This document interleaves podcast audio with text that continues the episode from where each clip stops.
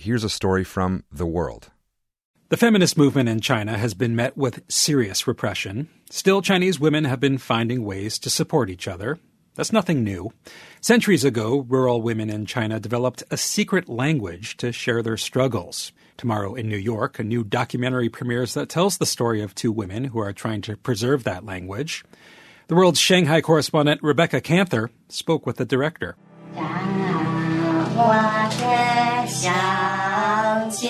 Hundreds of years ago, Chinese women came up with a language that men could not understand. It was called Nu Shu. Back then, it was common for Chinese women's feet to be bound, making it almost impossible for them to walk freely by themselves. They weren't allowed an education. They spent their days locked in their rooms, embroidering and making crafts, and they wrote this new language on handmade fans. They created a secret language and they will write poems and songs. And throughout the years, because of this secret language, women built this beautiful underground sisterhood and share their dignity and hope between themselves. Film director Violet Feng grew up in China knowing nothing of Nu Shu.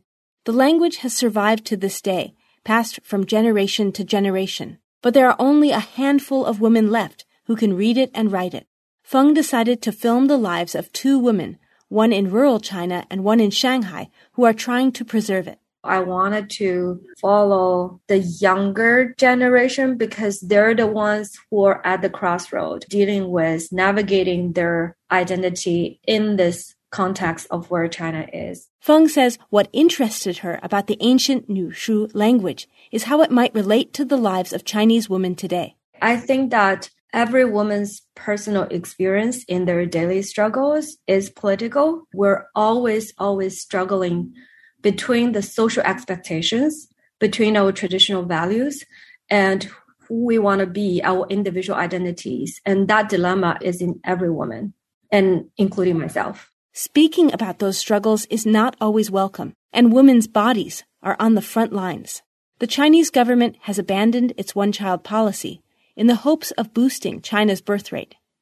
But more and more young Chinese women are rejecting the path of marriage and children altogether. There's still not yet a support system for women, you know, legally and socially and emotionally to help us, you know, to fulfill those kind of expectations. Feng says that the Nu Shu language gave women some agency. The power of it even back then. I see it's very much the Chinese way of feminism. It's not about throwing away the system or changing the system and having protests, which is completely impossible at the time.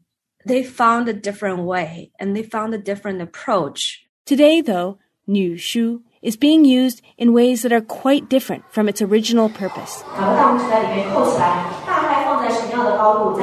In one scene in the film, a so called princess school uses Nu Shu to teach young girls etiquette wrapped in traditional Chinese values. You begin to see workshops to kind of reintroduce how should women behave, how to be elegant, how to be obedient, and all of those things. And then people are using Nu Shu to kind of help women to serve those roles too, which is totally the opposite of what it was before. Today in China, Nu Shu is also being commodified for economic gain. Government officials discuss how they can build local tourism around the language. Entrepreneurs use it to market their products. There's even a KFC ad featuring Nu Shu. In the film, the women who care the most about the language struggle with how to preserve its authenticity. But filmmaker Violet Feng says in the end, saving the language itself is not as important as preserving that supportive space for the kind of sisterhood that Nu Shu helped create. To me, Nu Shu is not just a language, it is art. It is a voice embedded in that art. And in that sense, as long as we carry the legacy of it, as long as it lives in our heart of every woman, I don't think it will ever die. The film is called Hidden Letters, and it premieres tomorrow at the Tribeca Film Festival in New York. Feng hopes to show it in China too. For the world, I'm Rebecca Kanthor in Shanghai.